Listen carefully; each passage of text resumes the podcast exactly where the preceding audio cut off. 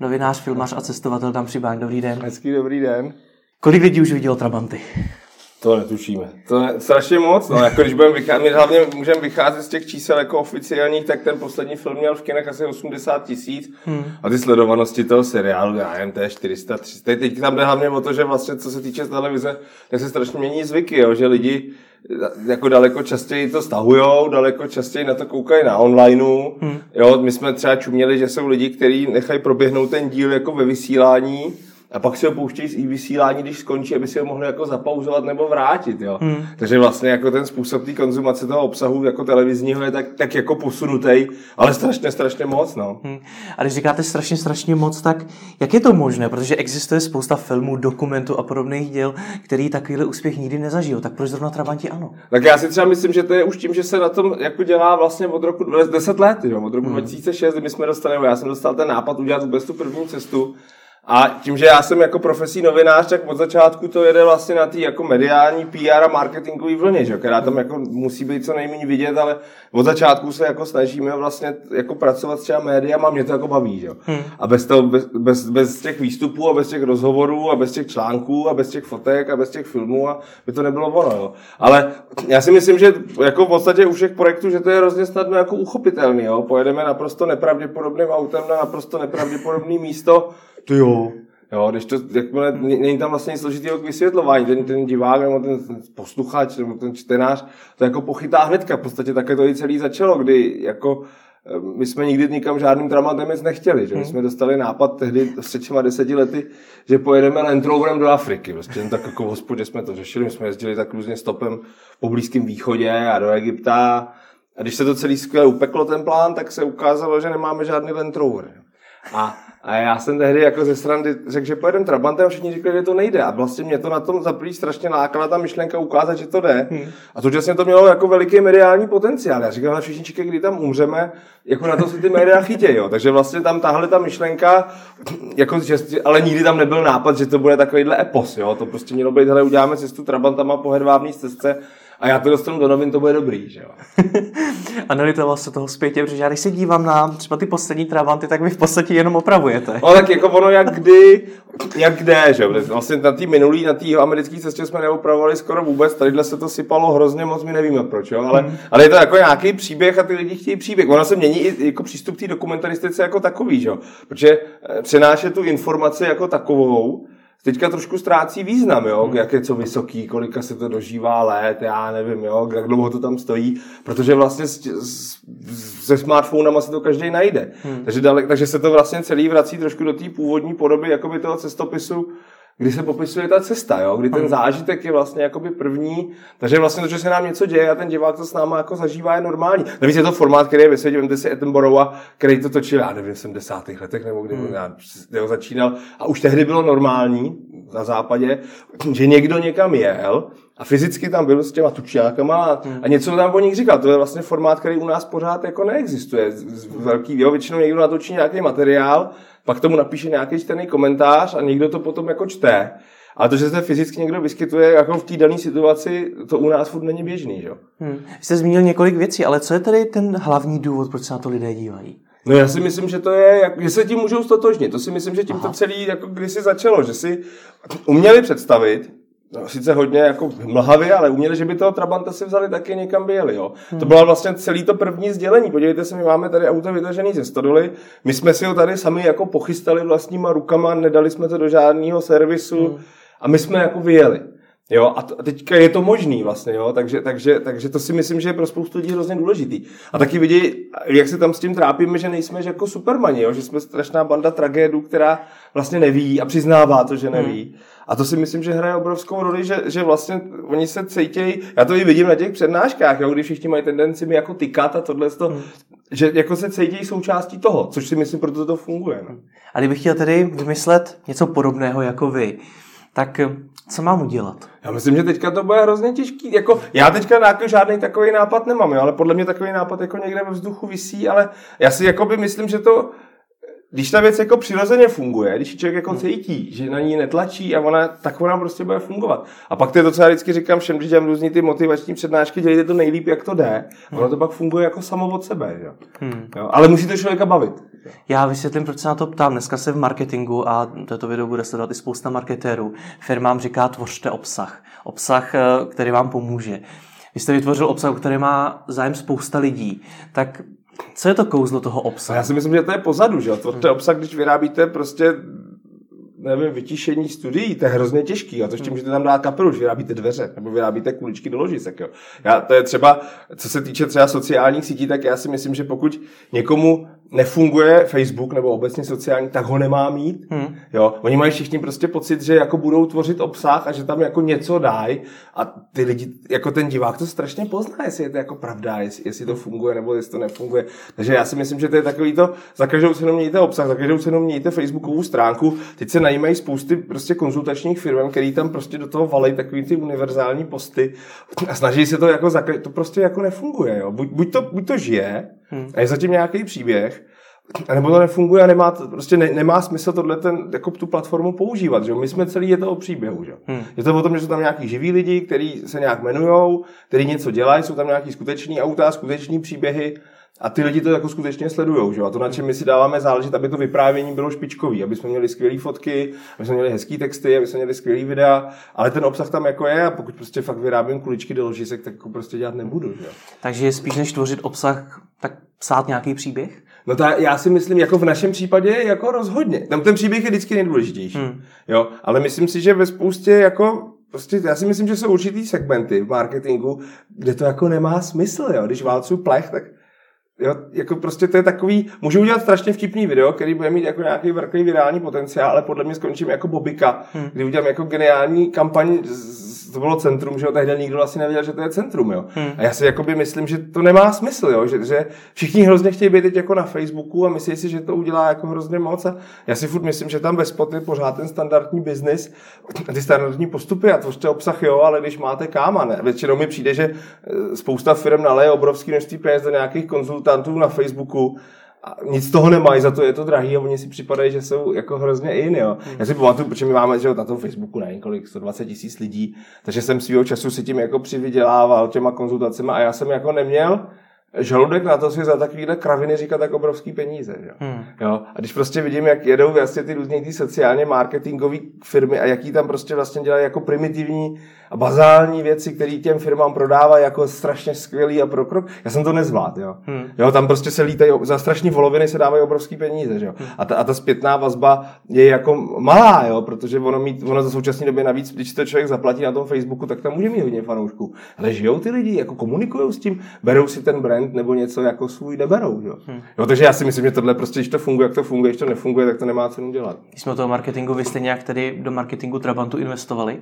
No, jako, jak to myslíte, že jo? Jako, jako investovali jsme na to za obrovské množství jako práce a peněz a co se týče, jako nikdy jsme nedělali kampaň, že jo? Hmm. Nebyl žádný outdoor, kromě filmu, že jo? Když se bere jako film, měl samozřejmě klasicky outdoorovou kampaň a nějaký spoty v rádiu, a tohle se vlastně nikdy nedělalo, že jo? Tam celý to vlastně stojí na té virální, virální hmm. bázi toho webu 2.0 s tím, že samozřejmě jak Facebook furt víc a víc jako ořezává dosahy stránek, tak víc a víc jako nutí ty lidi platit, ale už tím přijde to trochu přeháně, jo? Hmm. Že vlastně, jakoby, když pak pozor, porovnám, já mám nevím, kolik mám na tom svém soukromém profilu, 15, no, nevím, 15 tisíc followerů. A vidím, co jako podobná informace dokáže udělat tam, bez toho ořezávání. A co dokáže udělat na té stránce, tak je to trochu smutný. Jo. Hmm. Takže jako samozřejmě, že jako už léta, co se, co se vlastně na Facebooku dají jako platit, platit zobrazení, tak to děláme. Ale vlastně jako, že bychom měli, nikdy jsme na marketing za první nikoho neměli, to jsem si vždycky dělal já. Ale tam jako klasický marketing jako nikdy nebyl, jo, protože hmm. já to furt vnímám jako mediální projekt. No tím, že já jsem fakt jako profesní novinář, tak si jakoby myslím, že dostat k lidem tu informaci přirozenou cestou, je daleko hodnotnější, než si zaplatit prostě nějakou celoplošku někde, nebo, nebo, nebo prostě něco jiného, když jde film, že ono tomu filmu to dělá i že to je jako ono, že to má ty plagáty a že to je, jako se na to mají do kina, to zase z té psychologie hraje roli, že hmm. když ten film má plagát a má billboard a, a má nějaký spot v televizi, tak je víc film, že jo, pro ty lidi, jo. Takže všichni, všichni ti fanoušci jsou vám k ničemu? No ty fanoušci jsou skvělí, že jo, ale vlastně není tam, ne, nebyli nikdy získaný žádnýma jakoby marketingovými postupama, že? Hmm. Ty fanou, na těch fanouškách to celý stojí, že jo, ať na tom stojí vlastně celá ta publicita toho projektu, jak na tom stojí ta návštěvnost těch kin, hmm. to je ale, ale vlastně ty fanoušci jako takový, tam vlastně nebyly získaný žádným jako marketingovým postupem, jo, jako s nějakým, ty byly vlastně získaný tím poctivým líbí se ti to, baví tě to, lajkni si to. Jo, vlastně stalo to jenom na tom obsahu, na tom příběhu. Jo. A to, co se dělá, že když platíme, tak to prostě jenom zvětšuje ten dosah těch postů nebo hmm. těch fotek, ale, ale nic jiného zatím není. A myslím si, že takhle to je nejlepší, ale ne každý to může dělat. Že? Hmm. Kdo to tedy může dělat? Já si myslím, že kdo je schopný prostě generovat jako něco zábavného. Na druhou stranu, když se podíváte, jaký měl, kdo to měl za Dara Volaniče, T-Mobile, hmm. že když jako máte dobrou mediálku a fakt dokáže a jiný gang vytvořit, takže se dá vlastně i v poměrně jako suchopárným prostředí vytvořit jako takovýhle příběh, ale na krátkou dobu, že? Jim to strašně jelo, dokud to jako měli, a pak to ustulo a už to zase, už to zase jako nejde, jo. Ale my jsme mediální projekt, že? my jsme jakoby příběhový projekt jo? a myslím si, že se nemá fakt smysl porovnávat s čímkoliv, s výrobcema skleníček ani s výrobcema kamer. Jo? Jsou Trabanti jakožto mediální projekt i biznis? No, Trabanti jako mediální projekt pořád, pokud se veme množství práce a času, tak jsou velmi jako nevýděleční, jo. Ale pokud to jako vemu dlouhodobě, tak už se to dostalo do plusu, ale v podstatě jediný peníze, které já z toho mám, jsou z přednášek, který k tomu hmm. jo. Vlastně ani ten film, ani ten seriál primárně nevydělá peníze, jo. Ten se hmm. vlastně, většinou se to povede vydulovat, což je velký úspěch, jo. Už od Jižní Ameriky nejsme v mínusu. Ale vlastně ten film a ten seriál jako takový nejdou do plusu. Jo, já z toho bohužel nic moc nemám, jo. to jsou prostě jako desetitisíce a to jsou za ty léta práce je to k ničemu, takže to, to co mě funguje jako jediný způsob obživy, že já o tom vyprávím a, a lidi, jako když člověk jezdí s kapelou. Že? Hmm. Takže vás ve výsledku živí ty přednášky, no, no rozhovory no, a taky věci? My jsme ve svým podstatě v podobné fázi, jako je spousta hudebních kapel, jo, kdy vlastně s nástupem vlastně piráctví a vůbec jako šerování věcí na internetu, prodej těch alp jako takových přestal vydělávat tolik peněz a je potřeba koncertovat. Že? A hmm. to jim přináší peníze. Že? Nohavice je to úplně zážný příklad, který dává vlastně všechno zadarmo a a peníze má jenom z koncertu, tak u nás to není zase tak slavný, ale víceméně tu televizi taky dáváme zadarmo. Jo. Hmm. A to, z čeho já mám peníze, to, co to umožňuje celý držet nad vodou, je to, že já o tom dělám přednášky a z těch přednášek jsou potom peníze, díky kterým jako co jíst. Že? Hmm. Myslíte si, že se to, někdy změní? Ne, já nás málo. Já si hmm. myslím, že ve státě o počtu obyvatel jednoho většího azijského města se tohle nemůže změnit. Hmm. Jo, ono je vůbec zázrak, že se u nás točí tolik filmů, jo. Když si vezmete, že opravdu jsme jako lokální nějaká jakartská televize, jako rozsahem, že jo, tak Jakarta má asi jen 12 milionů obyvatel. Jo. Hmm. Tak vlastně cokoliv se u nás jako vytvoří celostátní, je pro strašně malé množství lidí, jo. Takže, hmm. takže to se jako jen tak, že tady nejsou lidi, nejsou tady peníze, že my, my máme návštěvnost 80 tisíc, což je super. Ale vlastně, co se týče generování peněz, je to strašně málo, jo, na to, aby hmm. se to vlastně celý, tam já nevím, kolik ty tržby dělají asi 10-11 milionů a už jenom půlka z toho zůstává v těch kinech, že jo. A to byla jedna řada 10-11 milionů, nebo jak to myslíte? Ne, to vlastně ten poslední film, tak hmm. tam máte tržby nějaký, tak já to přesně nevím, jo, protože jsem to pak to člověk přestane sledovat a ono přibývá postupně, ale si, že tam dejme tomu udržíte 10 milionů v těch kinech. Hmm. A jenom polovina z toho už zůstane v těch kinech. Hmm. Jo, takže my vlastně máte z obrovského projektu, který trvá několik let a je vlastně na český poměry strašně úspěšný. Máte 5 milionů, hmm. jako, to je úplně komický. Jo. A teď se dělíte s distributorem, s koproducentama, jo. takže ve finále vlastně vám z toho zbyde, když vám zbyde 200 tisíc, tak jste hrozně šťastný. Jo. A když vás tedy dneska živí primárně ty přednášky, rozhovory a podobně, jak ten zájem těch škol, eh, médií a podobně přeživovat tak, aby vydržel co nejdíl? No my tím, že děláme pravidelně, ty, ty, tím, že ty projekty navazují jeden na druhý, že hmm. jo, to prostě jinak nejde, je to, my jsme fakt jak kapela. Hmm. Jo, že kdy prostě musíme jako jednou za čas jakoby vydat album, který jakoby nakopne ten zájem a lidi jdou vlastně na ten koncert a chtějí. Výhoda hudby je, že když jim budete hrát 10 let starý flák, tak oni budou hrozně šťastný. Což u nás jako úplně nefunguje, jo. Hmm. Ale jinak jsme vlastně úplně stejný jak kapela, prostě jede to v těch vlnách, vy musíte pravidelně se udržovat a je to celý show business, jo. Jak dlouho to chcete ještě dělat? Ale uvidíme, jako nikdy to takhle fungovat nemělo, funguje to, tak my máme vlastně příští rok, někdy touhle dobou bychom měli nakladat auta na tu další cestu, kdy máme jít vlastně z Bangkoku domů. Hmm. Takže to znamená, že když to jako počítám, tak my máme minimálně do roku 2020 co dělat, jo. Hmm. Tak, jo, tak jako a pak se uvidí, jo. jo. A kolik ten jeden film vlastně stojí? To se dá hrozně jako těžko říct, jo, protože tam je spousta obrovský množství peněz, vlastně stojí ta cesta, jo. Teďka hmm. tato stála třeba jako 3 miliony, pak obrovské množství dalších peněz vlastně stojí ta výroba, což může být něco podobného. A plus je tam nějaký marketing, plus je tam spousta jako práce zatím, takže já nemůžeme mluvit o 8-10 milionech. Jo, hmm. ze vším všudy, protože třeba samozřejmě tím, že tam je produkce z české televize, tak tam je spousta věcí věcného plnění, která se prostě jakoby napočítá v té hodnotě, jak to česká televize jako napočítá a, a vlastně jako, jakou by to mělo hodnotu, kdyby se to udělalo jinde. Že jsou to takovýhle sumy, jo. Hmm. Což je další věc, že ta věc jako těžko může být plusová, jo. Takže, hmm. A proto taky my, my si vlastně ty cesty jako takový financujeme sami. Jo, vlastně my máme jako dohodu, že tu cestu jako takovou, včetně toho natáčení, zajistím vlastně já, a potom vlastně Česká televize s Endorfilmem, což jsou vlastně dva, dva hlavní koproducenti, zaříděj, nebo zařídí, aby byla střížná tyhle ty věci a vlastně platí ty lidi tady, jo. Takže to vlastně máme rozdělení, takže já scháním peníze na to, aby jsme jako vůbec vyjeli, aby jsme dojeli a teprve v tu chvíli do toho teprve vstupují ty další subjekty, jo. Hmm. Spousta lidí má takovou naivně, nám by se to samozřejmě taky líbilo představu, že česká televize takhle položí na dřevo, já nevím, 8 milionů a my si to rozdělíme a objedeme to pak si každý z toho něco jako necháme a jedeme dál. Jo. Tak, hmm. tak by to být mělo, si myslím. Jo. Pokud dělá člověk vlastně nějaký takový jako úspěšný projekt, který vlastně v tom dokumentuje u nich špička, ale oni na to taky nemají. Že? Hmm. Jo, to prostě to je zase nás strašně málo, navíc, navíc je to ve, ve srandovní řeči, jo. když prostě uděláte něco v angličtině, tak je to furt šance to distribuovat po celém světě, jo. když to uděláte německy, tak pořád jako je těch diváků mnohonásobně víc. Hmm. Jo. A o tom přemýšlíte, že by se třeba natáčeli i v angličtině? My jsme to řešili a nefungovalo by to. Prostě ta přirozenost by se z toho hmm. ztratila. Proto my jsme vlastně vzali ty Poláky částečně, ale dostat se na ten polský trh je taky hrozně těžký, už on je poměrně semknutý hmm. a je veliký. Jo, a vlastně oni mají svých věcí dost, jo. Ono je to vidět, když se vemete, když se dělají lokalizace softwaru nebo her, tak polština tam je velmi běžně, zatímco hmm. čeština tam není skoro nikdy, jo. Takže, takže to je prostě 40 milionů lidí a já, co jsem dělal branži, já jsem dělal vědecko-technický časopisy hlavně, jo. To je to, co mě vždycky bavilo. A tam jim toho vychází mnohem víc. Tam, když přijete na benzínku v Polsku a to je prostě vidět, jakých je 10, 4 krát víc, tak prostě to funguje už úplně jinak, ten biznis. A vlastně hmm. i věc, která je jako poměrně úzkoprofilová, tak má pořád tolik vlastně čtenářů, že se uživí. Hmm. Jo? A takže tam jako prorazí není taková prča, že jo? Hmm. No. Takže my jsme rádi za to Československo zatím. My jsme se jako bavili o vás, vy jste hodně vidět, ale co ti ostatní členové? Ono, já jsem zjistil, že oni jako nechtějí. Nechtějí. Jo, to je jako ono, ono to znamená že do toho obětovat jako obrovské množství času a jako úsilí. Hmm. A já mám Marka, že jo, z toho Slováka, který vlastně to, to samé, co dělám, já dělám na Slovensku. To nevidět hmm. jako hrozně moc.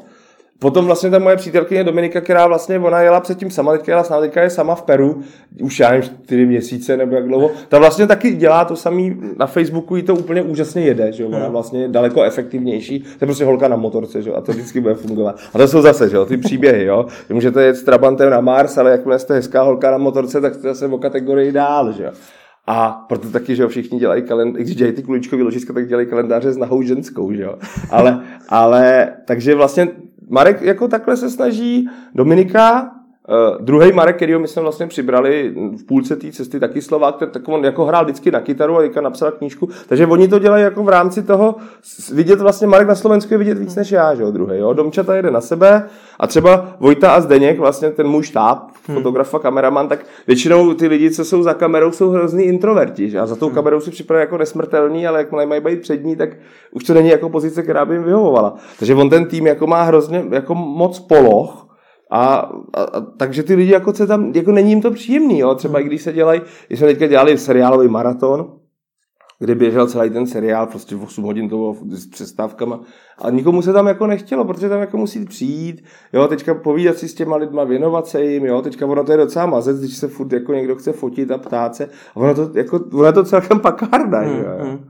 Z toho, co říkáte, tak to zní tak, že ten výběr těch členů expedice je poměrně promyšlený. No, mít tam holku na motorce, mít tam Poláky. No, jo, určitě, no, tak jako rozhodně zatím je spousta, jako by ty věci vznikají jako přirozeně, jo. Hmm. to není tak, že bychom dostali nápad, pojedeme s Polákama, ale ozvali se Poláci, a já jsem říkal, to není špatný nápad, jo. To samý byly teďka ty vozejčkáři, jo, kdy vlastně jako mě by v životě nenapadlo vzít vozejčkáře, ale vozval se vlastně Kuba a člověk potom tak jako duma a říkal, hele, tohle, tohle, tak to zkusíme, jo. Hmm. Takže rozhodně, jako nám se ozývá třeba hrozně moc lidí, že by chtělo jet s náma a na prostý minimum jako z nějakého důvodu je vůbec jako smysl to vůbec o tom přemýšlet, jo. Takže rozhodně tam je jako promyšlený, ale není to tak, že by jsme si sedli, udělali jsme marketingovou poradu, tady jsme si promítli PowerPoint a, a říkali jsme, koho teďka vezmeme sebou, aby to zase bylo jako hmm. takový. Jo. Teď Poláky jsme měli, tak to Maďary. Jo.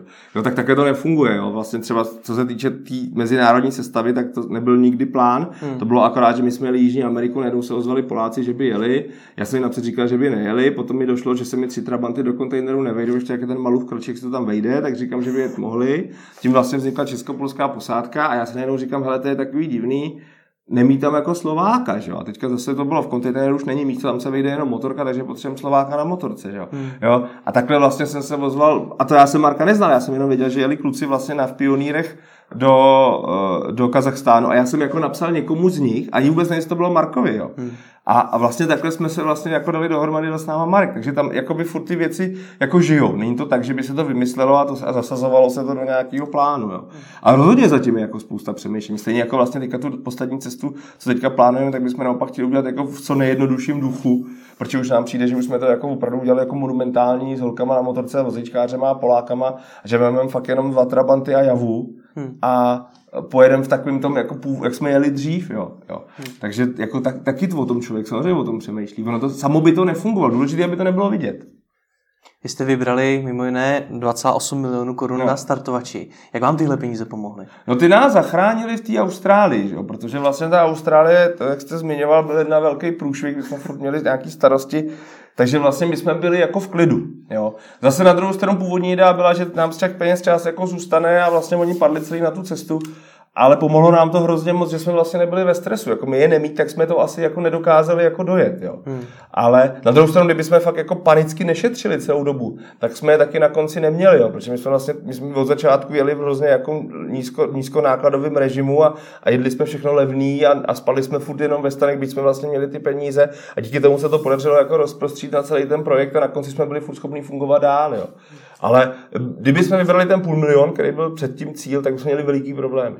Hmm. Jo, proto taky mi tu další cestu chcem prostě udělat menší, aby to nebylo potřeba tolik peněz. Čím víc lidí a čím víc vozidel, tím víc peněz, takže vlastně čím nás bude míň, tím to bude jednodušší. No to zní jako poměrně jednoduchý zdroj příjmu, je to tak? Ne, je to hrozně složitý. Je to, je, když člověk má takovýhle jako ten background, co jsme měli my, když jsme to rozjížděli, tak není tak těžký ty peníze jakoby získat, pokud to celý dobře vymyslí, ale jakoby splnit ty závazky je něco šíleného. Co to znamená? Jo, to je prostě, vemte si, že člověku najednou vznikne, nemá nic a najednou má e-shop, kde má 4000 zakázek. Jo. Tak jako, jo, najednou má nějakou malou alzu takovou, jo, kterou má najednou jako odbavit. Teď, teď to vlastně neumí, ne, ne, nemá k tomu, neví, neví, jak to posílat, neví, s kým to posílat, neví, kolik to bude stát. Jo. Hmm. A to je šílený. Jo. Teďka člověk má hromadu chytrých nápadů, jak, já nevím, teď jsme slíbili lidem kalendář, ale když jsme ho dokázali dát dohromady, tak to trvalo vlastně rok, protože zase Vojta fotograf to chce mít precizní, pak se to řeší, pak máme problém s tiskárnou.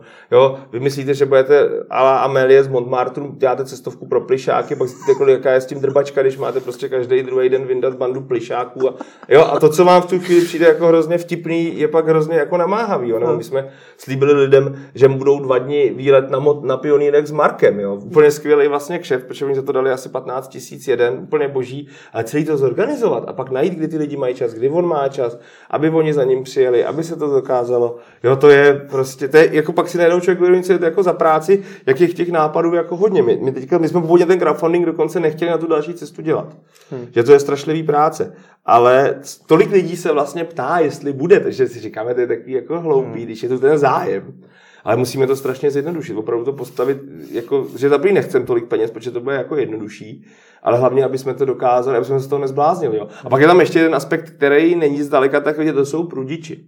Jo, kdy prostě lidi vlastně dali třeba 200 korun, najednou mají pocit, že v tom má jako akcie, jestli k tomu můžou ke všemu vyjadřovat. A je to hrozně jako otravný a je potřeba mít docela hroší kůži a je to na ráno. Jo. Třeba Dominika dělala úplně super úspěšný crowdfunding na tu minulou cestu a na tuhle ho prostě odmítla dělat, aby vlastně se s něma nemusela bavit s těma lidma, aby neměla hmm. prostě, ještě ty holky jsou na takový citlivější, že jo. A teďka vlastně vymyslela takový pseudo crowdfunding, kdy prostě ona se strašně zdržela, a zjistila, že pohled poslat z Peru stojí asi já nevím, 80 korun a řekla, já vám pošlu pohled a pošlete mi, kolik chcete.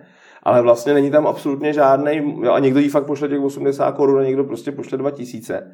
Ale vlastně ona tam nemá ten závazek, takže jako nikdo nemůže remcat, což ten crowdfunding vlastně tím, že je takový daleko jako pevněji usazený, tak, eh, tak je to složitý. Jo? A opravdu my jsme třeba potom v Austrálii kvůli počasí a časovému skluzu zkrasovali tu trasu A v, a v té době bylo mimochodem vtipně, že chvilku potom se u nás hralo mistrovství světa v hokeji a tehdy Jágel pronesl tu památou hlášku, že máme 10 milionů trenérů, vždycky, když prohrajeme. Že? Hmm. A to bylo to samé. My jsme prostě my jsme byli rádi, že vůbec jedeme a najednou, no, vy jste slíbil, že pojedete do Sydney a my jsme, já jsem chtěl vidět Sydney a tohle. Hmm. A říkám, si vám do toho. Jo. Hmm. A přitom ty sponzoři, ať je to šok, Cross Cafe, skrz, v životě nikdo neřekl ani slovo. Jo. Takže hmm. prostě firmy, které vám prostě dávají i tisíce, jsou v pohodě a, a nějaký moula, který vám dá dvě stovky, tak vás dokáže hrozně otrávit. Jo. Takže ten crowdfunding má hromadu takových jako osobních a sociálních vln, které jsou docela jako náročný a my osobně opravdu doufáme, že ten crowdfunding na tu další cestu bude menší. Hmm. Jo, a že vlastně nám nevznikne takhle obrovitánský prostě závazek, protože je to strašlivý práce. Jo. Daní se to nějak? No, my jsme to doma danili daní z příjmu. Hmm. Jako, my jsme nevymysleli, co s tím jinýho, jo. Účetní nás úplně jako, my, říkám, my jsme jeden čas měli víc účetní střihačů.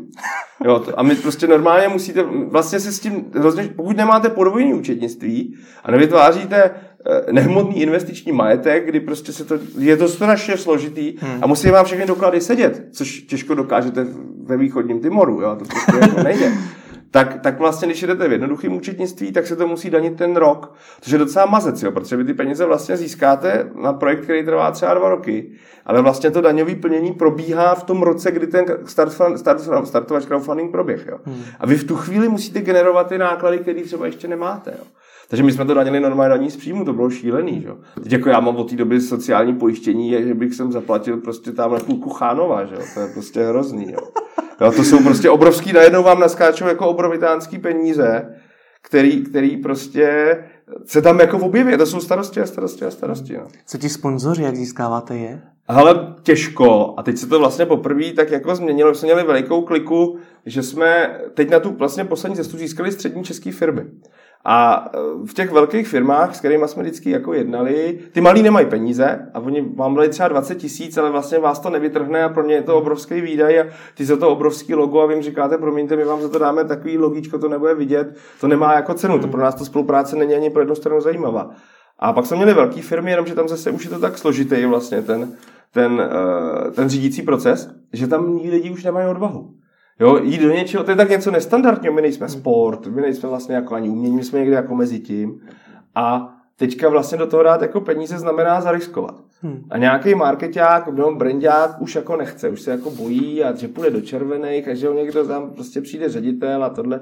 A my vlastně jsme měli Cross Cafe, Skrz, Šok a to jsou vlastně firmy, kde se všude dá se jít s tím majitelem. Ve všech vlastně hmm. třech. A TIV, kde máme, to je zase zkušebna, kterou máme už hrozně dlouho a tam je hrozně férový jako ten majitel, ty jsou jako jediný trošku mimo. A jeho nadchnout. A jeho to nadchlo, no. Hmm. Ale když vemu, a ten s náma spolupracoval jako jediný už v Jižní Americe, jo. Ale to je fakt jako vyloženě osobně, že nám jako hrozně fandí jako on a víc jsou to autaři, oni jsou autozkušebná, že nebo mimo jiný. Takže ten je do toho vyloženě nadšený a líbí se mu to a jsou spokojení, že to logo je hmm. někde vidět. Ale vlastně, když vemu ty sponzory z té Austrálie, nebo z té Austrálie Ázie, tak se všema těma majitelama se dalo sejít, dát si s nima kafe a oni řekli, že se to líbí a do toho jdu. Hmm. A vlastně on to riziko bere na sebe, že se to nepovede, ale vlastně nebude s tím mít jakoby problém, jo. Vynadá sám sobě a už se s náma nebude bavit, jo. A naštěstí jsou všichni spokojení. Teďka jsem se s nimi všema scházel před Vánocema a jako poprvé to vypadá, že nám jako část těch velkých sponzorů jako přejde do toho dalšího, vlastně do té další cesty. A já si myslím, že to je právě proto, že se konečně jedná s někým, kdo má jako nějakou reálnou pravomoc. Hmm. Jo, šance, jestli prostě sejde s majitelem kofoly je hrozně malinká, jo. jo. Nebo my jsme kdysi jednali ze student agenci to samý, jo. Hmm. Vlastně se Jančurovi jde zavolat, ale představa, že s vámi bude jako provádět x jednání, jo, a potom vlastně to, třeba tam to šlo všechno dobře, najednou se tam něco otočilo, a už to najednou bylo celý v háji, jo. A to se v těch malých, nebo malých, těch středních firmách jako nestává, nám přijde, jo. Takže my jsme jako fakt máme kliku, že ty sponzoři teďka, ale sehnat je byl šílený boj, jako vždycky. A jiný, co to teďka vypadá, že snad, když to zaťukám, že některý z nich, ideálně všichni samozřejmě do toho budou zase. No. Takže je to pro ně efektivní. No oni vidí, že jsou vidět, že? Hmm. ale je to o pocitu. Že? Není to, oni, my nejsme schopni dát měřitelný data. Jo? Teď půjde v televizi seriál, který vám zvedne prodej kafe nebo energetiáků o 3%, jo? takhle to nefunguje. Ale takhle bohužel fungují spousty lidí v těch velkých hmm. firmách. Když to oni takhle jdou a říkají, my jsme rádi, my jsme na to koukali a to naše logo tam bylo vidět fakt hodně. My jsme spokojení. Jo? A ten pocit, který jsme chtěli docílit a pro který jsme do toho šli, byl naplněn. Hmm. A ty věci se vlastně dělají citem a dělají se. A všechny velké firmy vždycky se jako rozjížděly citem. Hmm. Já mám pocit, že by to mělo být takhle, pojďme to dělat takhle. Jo? A my vlastně, jak bychom měli někomu dodat nějaký jako tvrdý čísla, o kolik se mu zvedne prodej praček tak to prostě nedokážeme. Jo. Takže ten člověk to musí jako sledovat a musí si to, a když si to musí před někým obhajovat, tak se může bát. Jo. Hmm. A tadyhle vlastně se všem máme úplně skvělou spolupráci, že něco jako fakt jako perfektně to funguje. No. Takže vaše rada, jak získat sponzora na nějaký projekt je jít za majitelem a jeho nadchnout. Ne, mít mu co nabídnout hlavně, že jo? jako to je o tom je to celý, jo. Jako spousta lidí si myslí, my uděláme hrozně hustou, když jsme v tom našem oboru cestu, říkám, těm lidem nemáte co nabídnout, o čem se s nimi budete bavit. No právě. Jo, my no. jim řekneme, podívejte se, Facebook 100 tisíc lidí. Hmm. Obrovský dosahy. Oni vždycky všichni pláčou, ty marketéři, když jim, když jim ukazují ty čísla, kam to prostě letí, kdy máme vlastně organický dosah, já jen třeba 300-400 tisíc lidí, hmm. jo, když to jede. To je jedna věc. Takže máte, já nevím, půl roku i díl vlastně tuhle ten sociální sítě. Následně vám jde do kin film, což je další jako obrovský, hmm. takže máte půl roku práci na filmu, kde na to všichni čekají a, a z každého ukázky učůrávají, pak jim pustíte film do kin, následně jde film v kinech, končí kin, film v začíná vlastně seriál a, a tohle my vám nabízíme. Tady máte prostě balík a pojďme se bavit o tom, že tam bude vaše logo. Hmm. A, a to ten sponzor chce samozřejmě, jo, ale stejně i přesto, když do toho není nadšený, do toho nepůjde.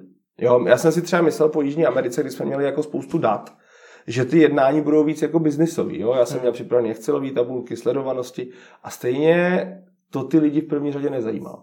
Oni s tím samozřejmě počítali, hmm. ale to, co je, jo, mě to baví, mně se to líbí, já do toho půjdu. Takže se jednat sponzora je hrozně těžký, je to strašně vtipný, když občas někdo má pocit, že sponzor je nějaký jako nějaký grant, jo, nebo je to něco takového, jako že se to tak samo, jo, že vám, vám to se vám to cestuje, když máte sponzory, říkáte normální biznisový jako vztah, já nabízím tohle, tohle, tohle, vlastně kdybych prodával reklamu kdekoliv jinde, akorát jí prostě nemám v City Lightu, ani v billboardu, ani v rádiu, mám jí na tom autě nalepenou a ta auto se někde objevuje.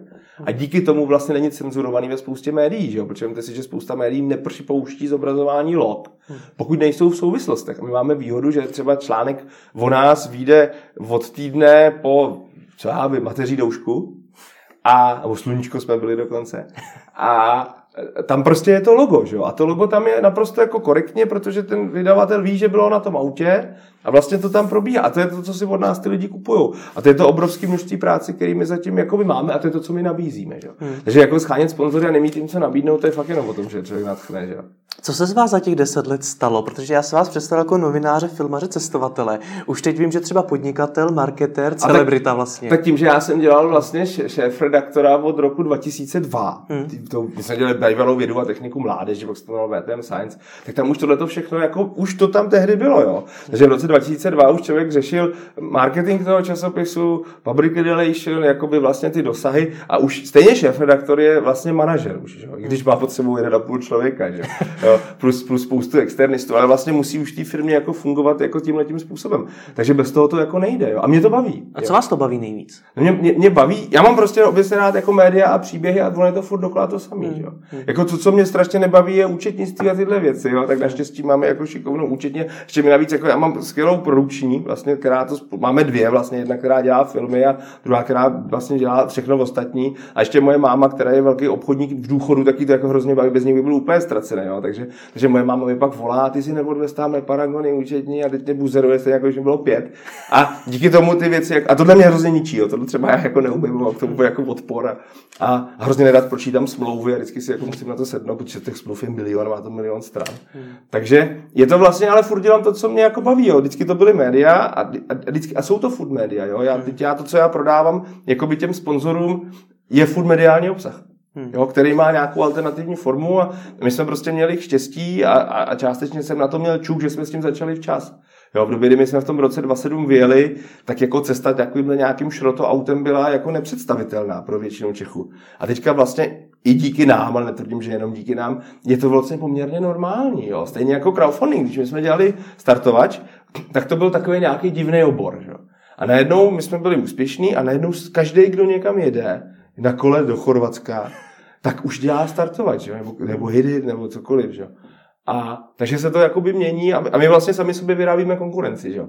jo ale takže, takže to nás zase nutí být furt lepší a lepší, že jo. A rozhodně tam zatím jako je marketing a zatím je, a mě to jako baví a vždycky mě to baví. A fakt vás konkurence trápí? No netrápí, ale je tu. Hmm. Jako zatím nás netrápí naštěstí, jo, že tu nikdo tak velký není, ale je tu, jo. A je potřeba ty lidi jako respektovat. Já, jim, já to teda mám pravda tak, že já jim většinou jako spíš pomáhám, protože si myslím, že jakoby, když tu třeba z těch přednášek, že jo, ta cestopisná, ono už to slovo přednáška je příšerně, my nemáme žádný jako lepší český slovo na tohle.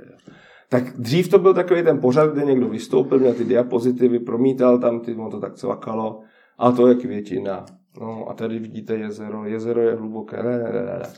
A mě to jako nebavilo, vlastně jsem do tohle toho nastoupil a zjistil jsem, že to jde dělat jako jinak. Že? Můj třeba obrovský životní zlom bylo pořízení si prezentéru.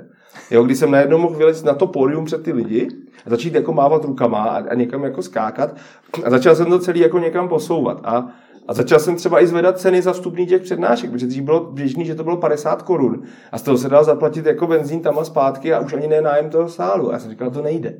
Jako také se to nedá dělat, tak to pojďme to dělat jako jinak. A teďka jsem začal kamarádi, že mají spoustu z nich má kapely, tak jsem začal zvedat tu cenu, začal jsem se učit pronajímat sály, začali jsme řešit, jestli se nám vyplatí lepit plagáty, nebo je výhodnější dát do rádia pět stupenek a šest, dalších sedm stupenek jim dát v tom rádiu, aby nám prostě odvysílali nějaký spot nebo udělali rozhovor. A vlastně jsem začal třeba tohle posouvat. A úplně se ten jako obor změnil. Jo, najednou je normální říct 120 korun vstupního. A třeba Láďa Zibura, to je skvělý kluk, který jako chodí, tak vlastně jako by moje velká konkurence, ale já vždycky, když jako můžu, tak mu jako radím, protože si myslím, že je dobře, že je nás jako víc a že se ukazuje, že to je jakoby nějaký specif... My nemáme třeba stand-up komedy v Čechách skoro jako usazeno. Stejně jako tahle vlastně cestopisná přednáška, je ve světě běžný formát, ale je to většinou jako buď je to sranda, nebo je to monumentální, nebo dramatický, ale není to, má, no tady je letiště, no tady, no, tady je taxík, jo. To je u nás, jo. Takže třeba Láďa je moje velká konkurence, ale já mu pomáhám, kde to jde. Protože si prostě myslím, že jako společně to máme šanci daleko víc jako někam posunout, jo. jo takže když to jako takhle vemu, tak si myslím, že je dobrý spíš jakoby v nějaký vlně jako jít nahoru, než se jako přetlačovat, to by tam přišlo víc lidí než mě, to, to je jako blbý. Jo, navíc on dělá úplně něco jiného, když chodí pěšky.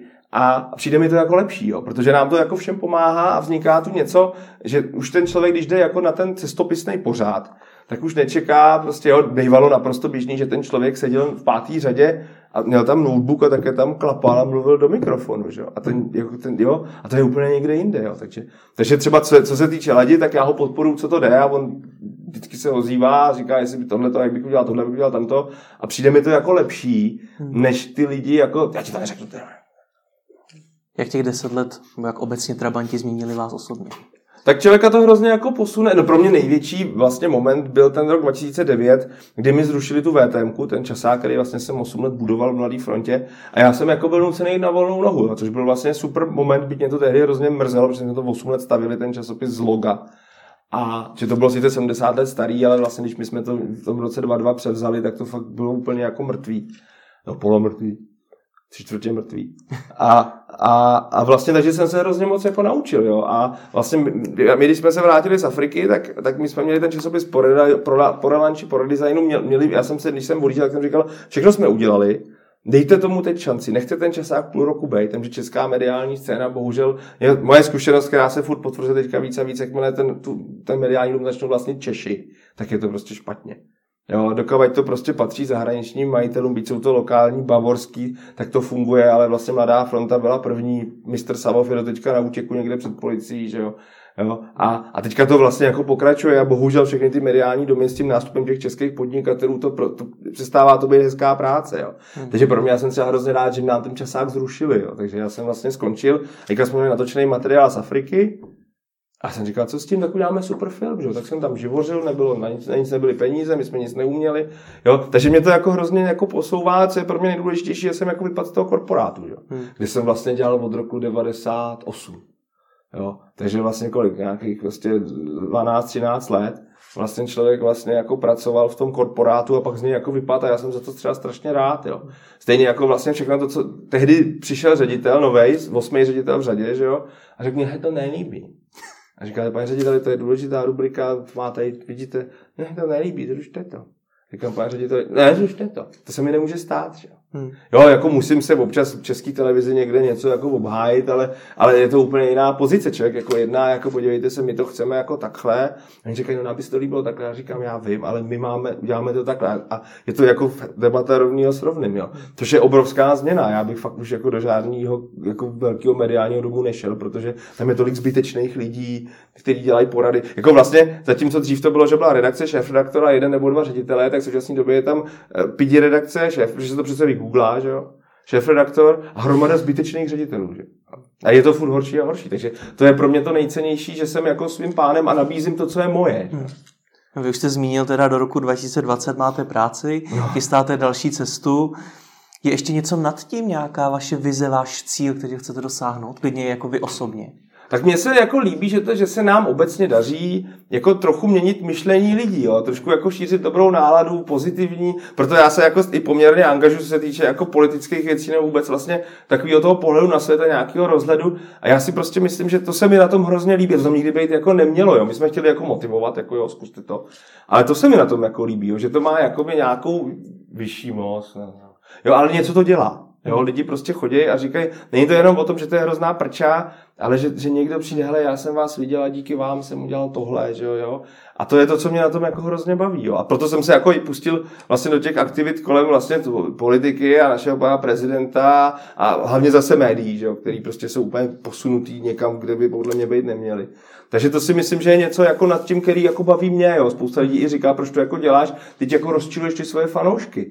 A říkám, já vím, ale já mám jako pocit, že by se to mělo dělat. A jako jsem měl tehdy pocit, že bychom měli takhle dělat testu s Trabantama, tak teďka mám pocit, že je potřeba se k těmhle věcem vyjádřit. Hmm. A já to tak jako cítím, na to tak dělat budu, i když to třeba někoho rozčiluje. Jaké tedy máte politické ambice? Žádný. Já, já, mě prostě vyhovuje ta pozice toho novináře, který jako tu věc jako komentuje zvenku. A vlastně díky tomu se nemusí nikomu zalíbit. Jo? Já se furt cítím jako novinář, byť vlastně už jsem už, jako vlastně, když pro někoho něco napíšu, tak je to stejně většinou buď nějaký takovýhle jako výkřik nějaký politický události nebo mezinárodní, anebo je to něco k Trabantu.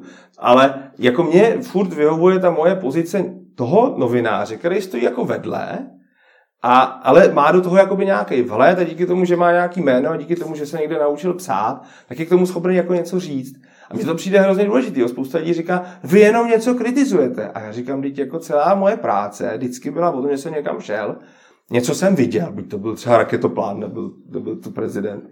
A napsal jsem, je to takový a makový, ale myslíme si, že to je špatně to a to, byť sam víme, že bychom raketoplán nepostavili. A to je prostě jako práce jako novináře. Že? A já mám strašnou kliku, že jsem jako mimo ty mediální doby můžu si dělat, co chci. Hmm. Že když jako někoho naštvu, tak je naštvaný, jo? Mě to jako nevadí, já jsem to jako, jo? A takže, takže jako politicky jsem strašně rád, že jsem jako mimo, jo? Hmm. No, víc se ozývají různě, jestli bychom tady někoho, nebo tady jsem podpořil kamaráda, kamarád starosta, ježiš, jak se to město jmenuje, Ondra Lochman, ježiš, to, to je takový nějaký město tady nahoře na severu. Jo, a to je prostě kamarád. Já říkám, jo, já tě jako znám, tak tě jako podpořím, ale, ale že, by, že se ozve někdo a já bych jsem chtěl, abyste nás říkal, ale já vás neznám, sorry, já do toho jako nejdu, jo. Hmm. Já prostě do vás nebudu podporovat, nevím, co jste, byť se mi líbí, co tady říkáte, tak vás stejně jako neznám. Hmm. Takže jako mě vyhovuje furt ta pozice toho novináře. Tak ať se vám daří a moc děkuji za rozhovor. Ale se stalo, děkuji.